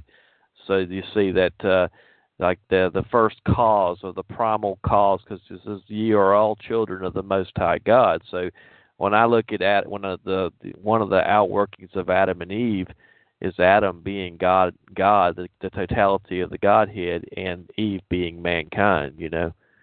Um, Well, I understand, but the Eve is the the, the mother of all life. That's where exactly life- right. Exactly right. Exactly. the mother. That's beautiful. That's that's really nice because it just shows that we have we have an act to play in creation, and we can bring forth desolate children. I think that's Isaiah fifty four one. Or we can bring forth children of life. You know, we we we have the ability to create. We, we're co-creators in God. No, I, I I agree with that, but what I'm saying is, uh, the the world system is doing everything it it can to destroy the feminine aspect, Mm-hmm. Oh And yes. and the feminine aspect, which is Sophia, wisdom and understanding, and she's also the mother of all life. That she brings it about. You know, uh, sure the man is there, the the creative aspect, uh, but he it cannot really do anything without the the the the woman, the feminine aspect. She's the one that really does the creation. I mean, it Yeah, because both. she's the one who birthed it. She birthed it. You know, I mean, if you look at the four rivers, I I look at the uh, you have emanation, creation, formation, and action. And if you look at the the world of formation is the world of emotion, and then the world of creation is the world world of mind. And these these male and female aspects that are resident in all beings then birth the action, you know, which is in the world of matter and uh, so that's that's really what the uh, the four rivers that flow out from the one the the one river parts into four you know.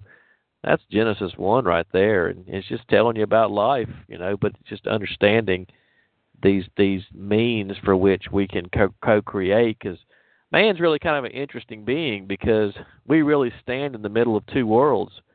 We you know have stand in the world of matter and then we have a foot in the world of spirit um it's our Yeah. choice you know We are the, we are that event horizon that everybody's looking for.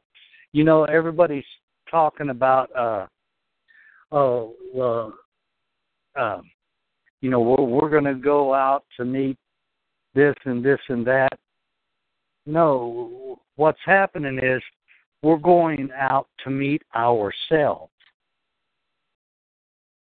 Thank you. The treasure, like you know that that uh Nicolas Cage movie where um it was um National Treasure or something like that. Uh yeah, National Treasure where they're like searching for this massive golden treasure and the keys that they the hints are left in the declaration and they go through this whole thing. The real Yeah. treasure, the the unbelievable treasure, the the the hidden mystery that the Knights Templar Templars were digging under Solomon's temple it, I mean, it's like if you can hear the language, you start to hear the symbols, and you know the treasure they found. They found themselves. They found the seed of the soul.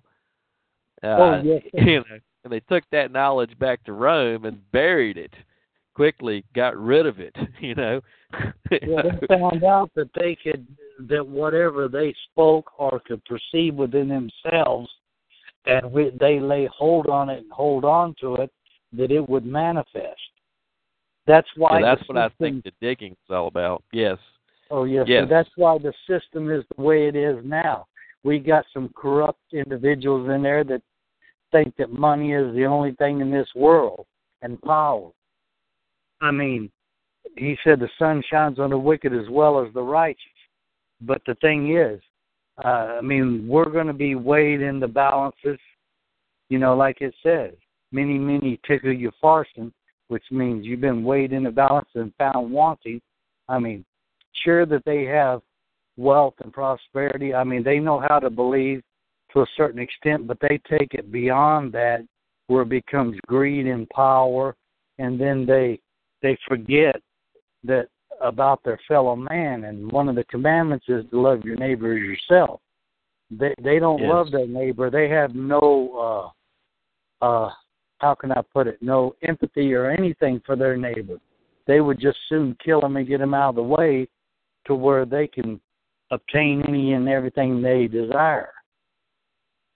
Yeah, it's funny that you said that. Um, uh, um, if you ever seen the movie Avatar, which I highly recommend, Avatar is a fantastic movie when you because it's showing you very deep level uh, things of the scripture, but Yes. you know it's showing you through the story. You know, it's a great movie. But one of the the materials, the elements that they were looking for was something called unub- unobtainium, which I thought was priceless. but uh, I'm reading a book right now. It's called The Thirteen Petaled Rose, um, and um, it's written by Adin Steinsaltz, S T E I N S A L T Z, and uh, The Thirteen Petaled Rose. Fantastic book. It's just Is- it's really really Is it- a uh, Is it Huh? leaning to is it leaning to the elixir? But it's it's it's a discourse on on the um the light body, the Merkabah, as well as um the the four rivers, which uh the one the one river which parts in the four in Eden, and it goes into the metaphysical, get, returns the keys so that you can really kind of understand what's being said there in regard to your own daily existence. So you know once you understand how to how to create in the that are, are the world of action which man is rooted in creates um, spiritual forms in the world of formation and um, in, in the higher realms. We we have abilities to to manifest spirit forms, and and once you understand how that's done, then you can really get a handle on, you know, how those that are um, they understand understand the spiritual laws, but they do it for uh, for negative means. That like an event like nine eleven what kind of impact that has on the the world psyche and and what kind of international like I, I'm going to use the word demon, but you understand what I'm really what I'm really saying is a negative spiritual form, which unfortunately those that don't don't understand the the spiritual laws fall prey to because they they Mhm. fall under that spell, you know, right? Yes, sir. Did you see Did you see that movie? I, I I'm not sure if it came out yet. It should have come out. I mean, I got the movie already, but I don't think it's out yet. Uh, What movie?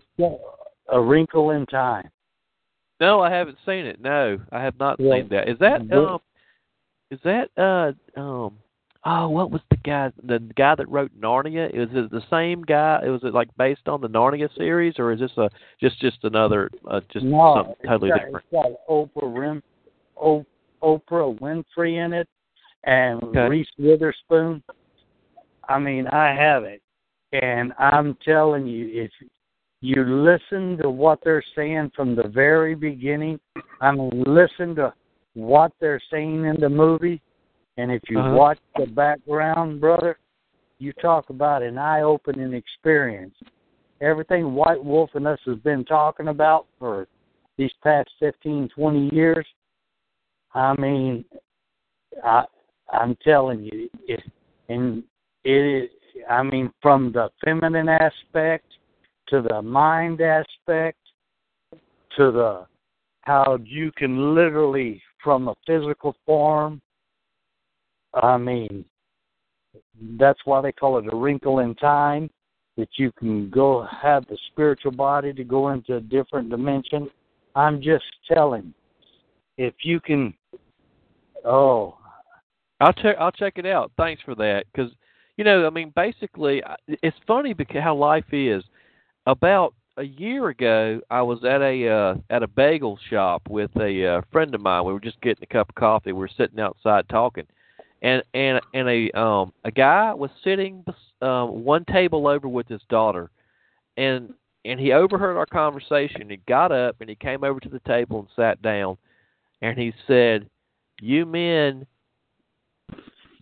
know a little bit about what you're talking about, but you don't understand that there are light workers and there are dark workers, and that both of those that work in the light and those who work in the dark are using the exact same spiritual laws. It's just that they're doing it with different intent. They're they're creating in the spiritual in the world of formation different spiritual entities. And at that point, I could not hear him. I wasn't prepared to really hear what this man had said to me. Now, I, I you know, I have a photographic memory. I can remember things back to when I was two years old.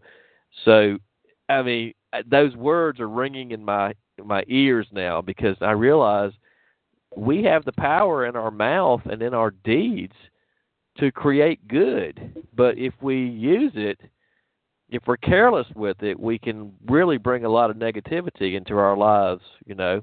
And so I'm talking to my daughter the other day, and she says, "Well, Dad, how can you protect yourself against someone else?" And I said, "Rachel, uh, no one else can curse you. The, the only thing they can do is lay a stumbling block in front of you, but they can't actually curse you."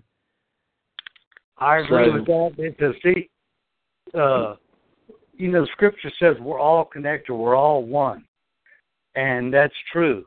But yet we're individualized to the point of thought. You know, where one person, it, it, I'll use this for an example, like you were talking about about the bad entities and the good entities.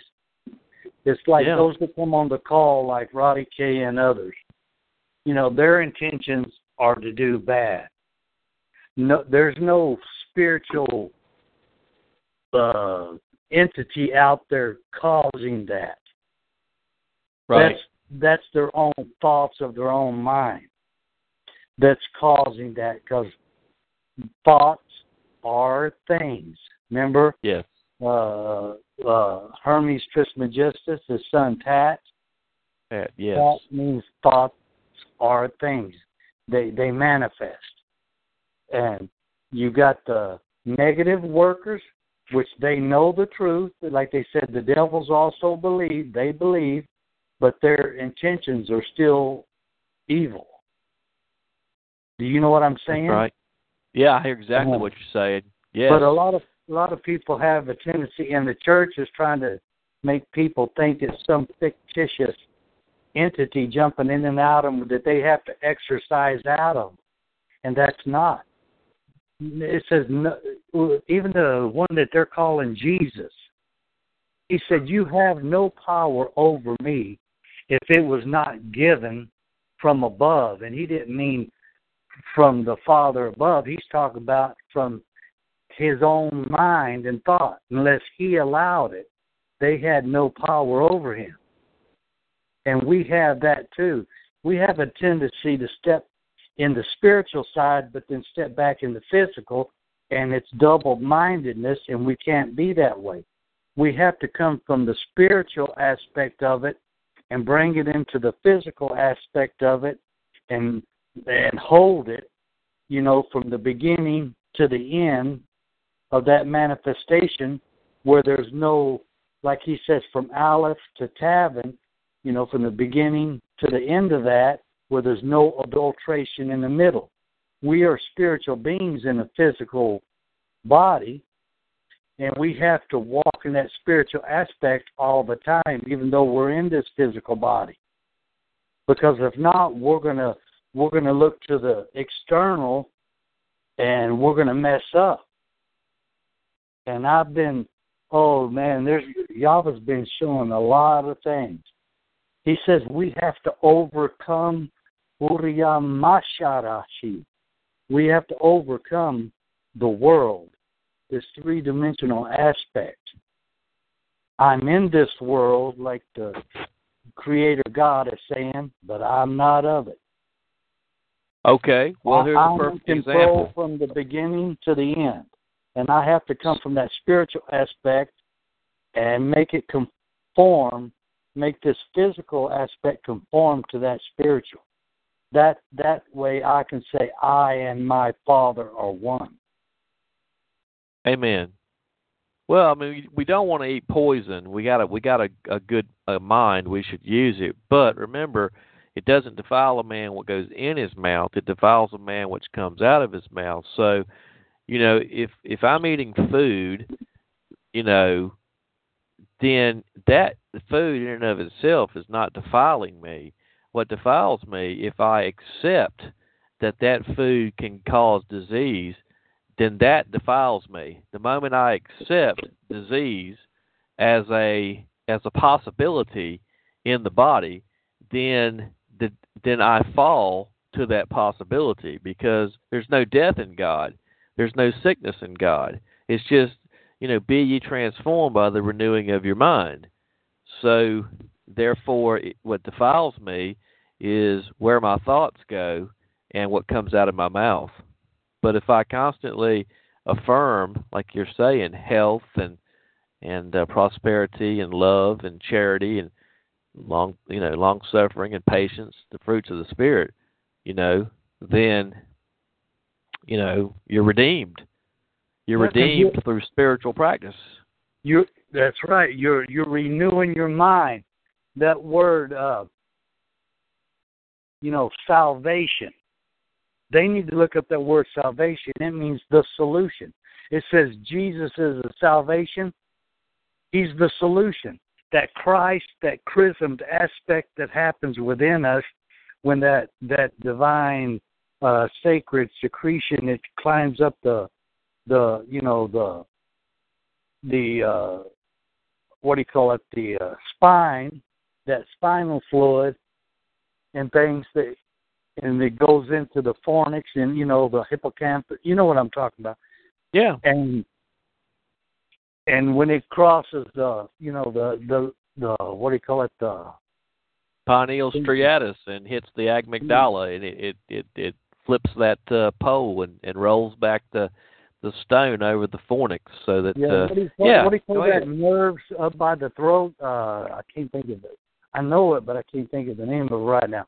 It goes up that and it, and it sets up in that um what do you call it for two and a half days and then it moves forward what's that Is it the vagus nerve?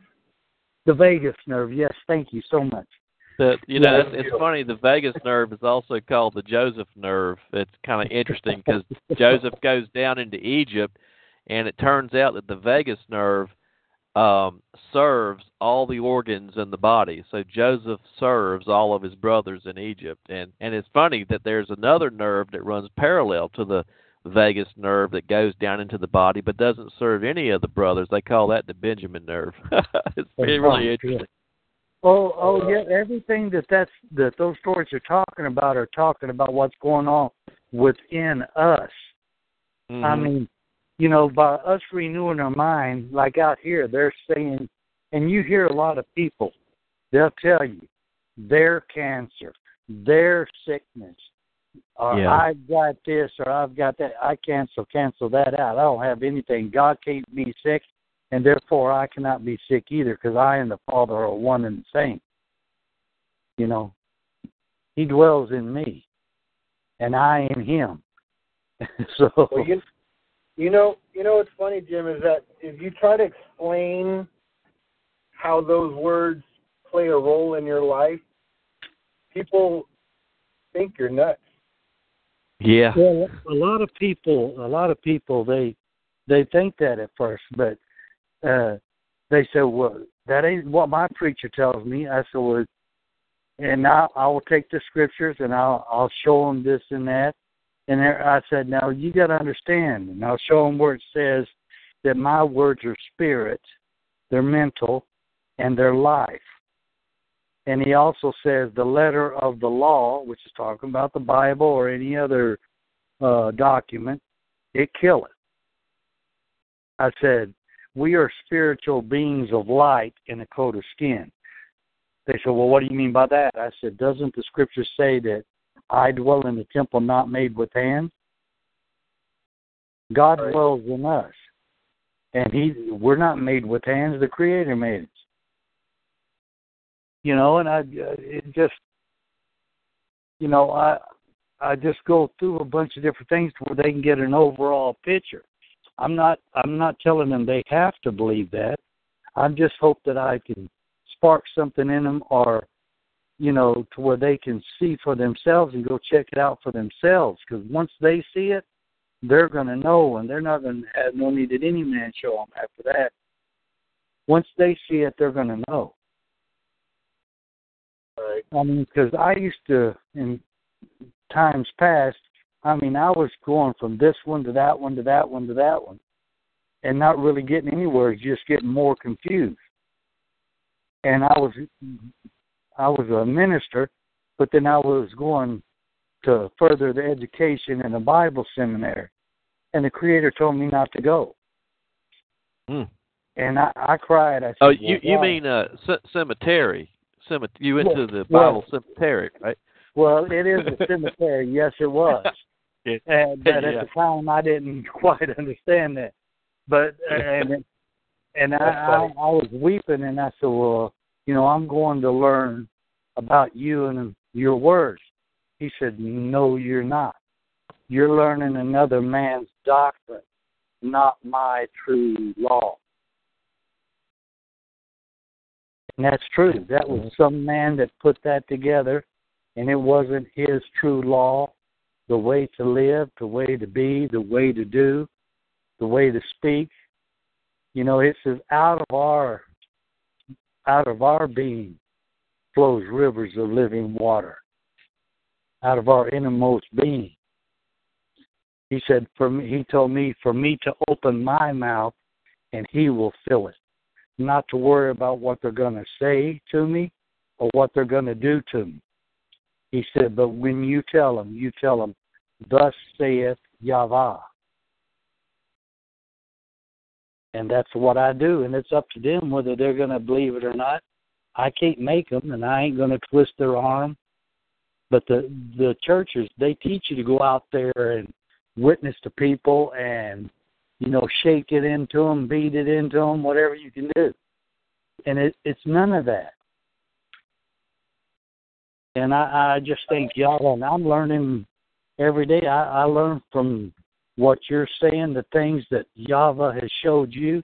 I mean, that blesses my spirit and opens things up to me. It's like, oh my God. You know, because everybody, you know, we're all connected and everybody, uh, we're like that diamond that's got all those facets on it. Sometimes I'll light up, and there's times you light up, and White Wolf lights up, and Denise lights up, and a bunch of the others on the call they light up.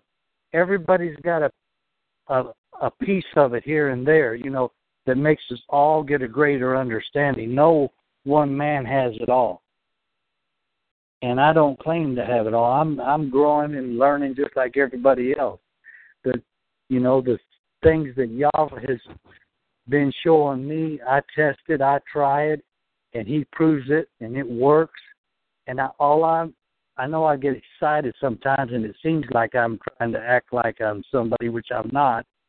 I just get excited, and I want to tell people about it. It doesn't mean that I know more than anybody, because I don't.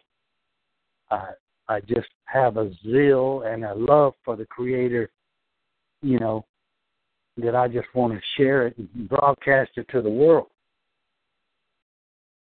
Right. And I if I I ever seem that if I ever seem that way to y'all or anyone on that call, forgive me because that was not my intention. Oh, you're fine, Jim. you're fine.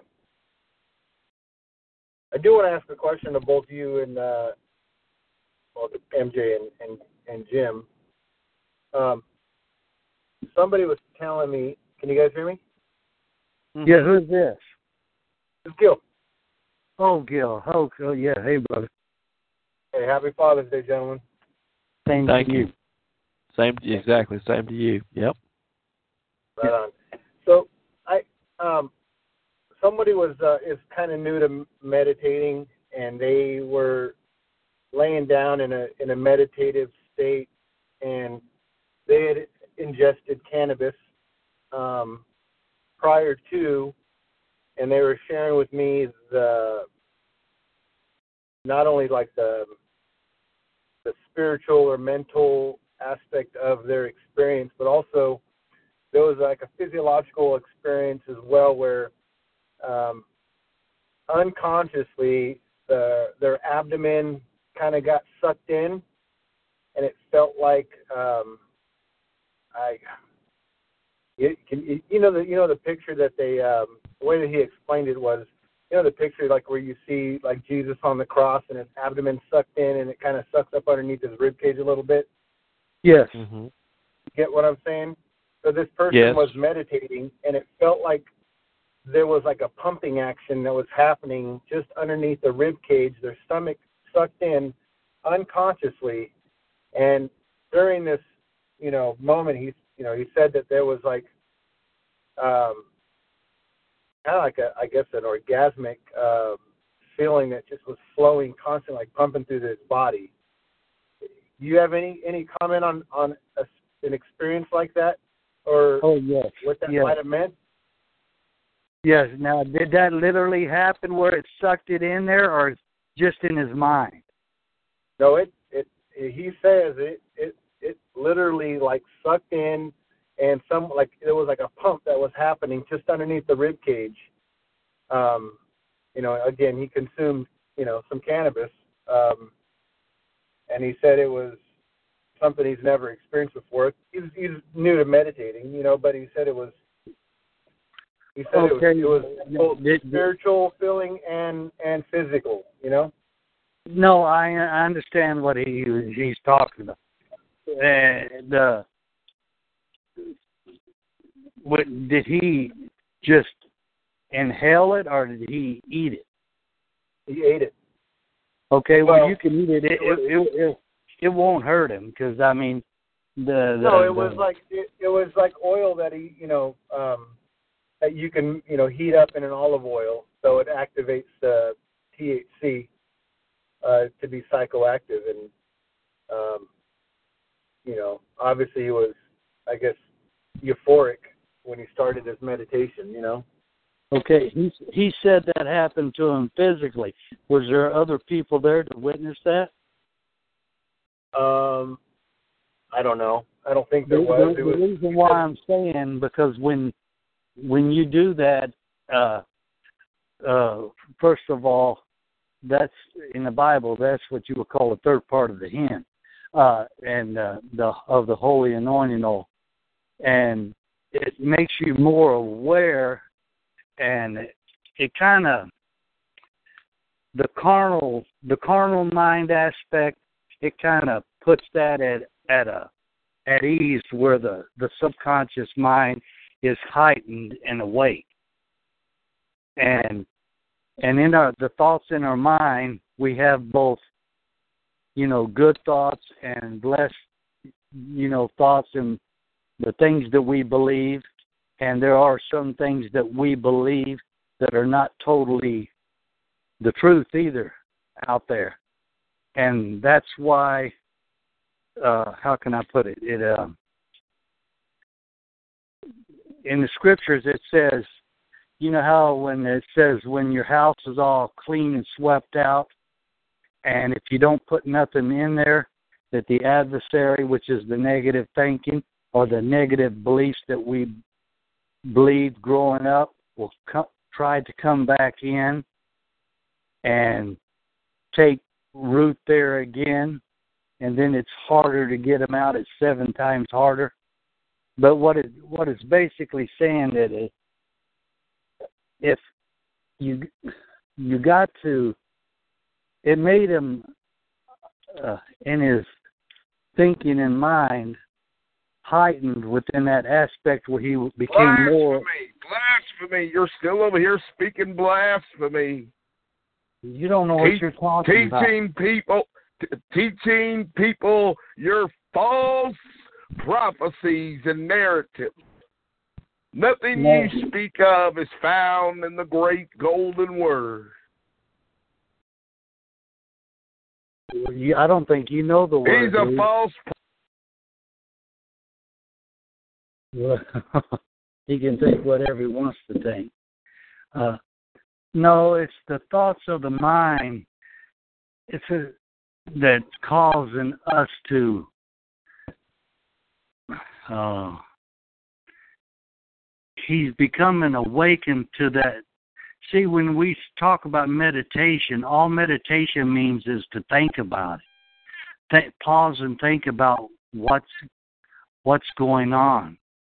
And if we don't have um, an intention in our mind, whether it be good or bad, hopefully it's good, uh, it opens to that awareness and that understanding. And you may feel things in different parts of your body, but not to the point where it will hurt or harm him because it it's it's not like that. It's it's really happening within his mind and consciousness is what's really taking place there, Gil. Right. I know what Yeah, you're saying to him. To, you're saying Yeah, to him that. Oh, go ahead. He just said that it was, you know, um, it it wasn't uncomfortable, but he just felt like there was like a pumping action, and he felt, you know, he felt like a good, like a glow, like all the way through his body, you know. Um, he just said he Hey, never Gil. experienced that. Yes. Gil, uh, MJ here. Um, hey, uh, I've had some pretty wild experiences, like really neat experiences, when I've um, been meditating like that.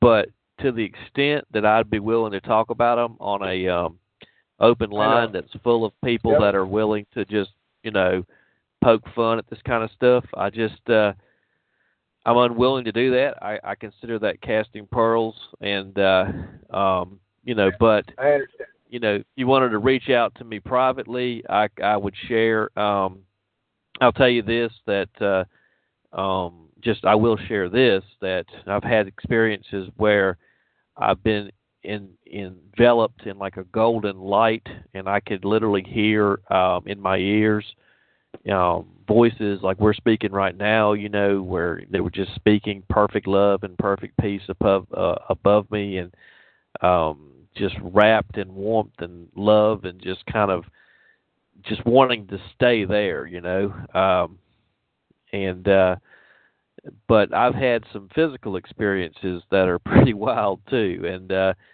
um, you know, one of the things like you know the story in the scripture where Rachel makes a deal. She says one of her boys uh, is out in the field and got some mandrake, and if you'll um, take this mandrake, I'd like to have use of my husband tonight, right?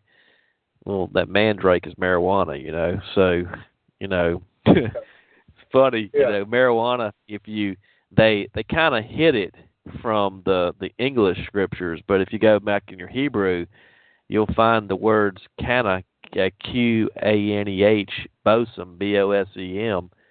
Believe it or not, cannabosum is a Hebrew it's a Hebrew term, and it's you know of course marijuana. So Yes.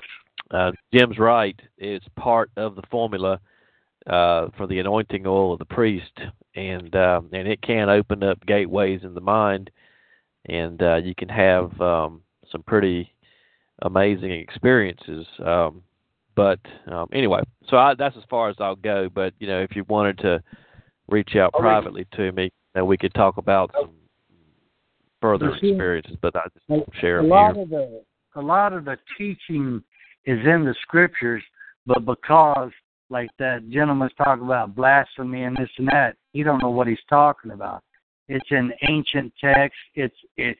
I mean, the high priest of old, when they went behind the veil, they did that. I mean, it's there, and even the Messiah teacher talks about this. uh, That they they have no clue because they haven't been taught. They're they're calling something blasphemy that they don't really understand what the scriptures are saying because Well, you know, in the, in the gospel, in the Gospel of Thomas, Jim, there's a line in there, and uh, it says that uh, he said they they come to Thomas, Thomas, you know, Thomas Didymus, the twin. They come to Thomas, and they say, he says Thomas has a double aspect. You have the doubter, and then you have the elect. And they come to Thomas the elect, and they say, "What did the teacher, you know, what did he say to you?" And he says, he says to them, if you got to understand this is this is the one the knower. Thomas represents the knower and of the the he he understands the higher level aspect of the scriptures which is you know personified in jesus christ. And he says well what did they say to you? What did the master say to you? He says well if i was to tell you even one of the things that he said to you then you would pick up two stones and hurl them at me. And Right. the two stones, of course, is the written word, the Old and the New Testament. And and then he said, then fire would come out of those stones and devour you. So you see how they hurl accusations of blasphemy, and all they do is hurl um, destruction back upon their own head. They see, let the maker of his misdeed also carry his liability. So you you know there's they don't you know realize that they're actually bringing destruction on their own head. Maybe not immediately, but it's coming. You know, it's kind of a No, sad I thing. understand there, but we have to, you know, we have to make a stand for the truth. You know, mm-hmm. I'm we gonna hurl have a stone at you, you sinner. it's kind of funny, isn't it? You know, I mean, it's kind of sad. I mean, it's obviously sad, but it's also kind of funny. It's just so stupid, you know. yeah. All right, go ahead. Well, it says they profess to be wise, they become fools. And Yeah. you know, and I ain't professing. All I'm professing is to uh, come from the place of the things that's happened to me in my life, and I, you know, I've I've tested and tried the scriptures, and I, kn- I know what it says because it works for me. I mean, I've Yeah. seen in the spirit. I've, you know, I've had out of body experiences. I've heard the divine creator speak to me in in an audible voice, which no one else heard it but me, but because it was in the divine spirit that I heard it, Right. you know, in the inner man. But I mean, and with the conviction you could say that I have, or the desire that I have for that divine creator, I mean, I mean, it goes to every fiber of my being that, you know, I'm gonna do my best to do what he called me to do. When I say called me, that he explained for me to do. Now, whether it, I, I, you know, like I said, I used to be a Pentecostal preacher. I'm no longer a preacher like that anymore because a lot of them are believing false doctrine. The only voice you've heard is at the bottom of the bottle.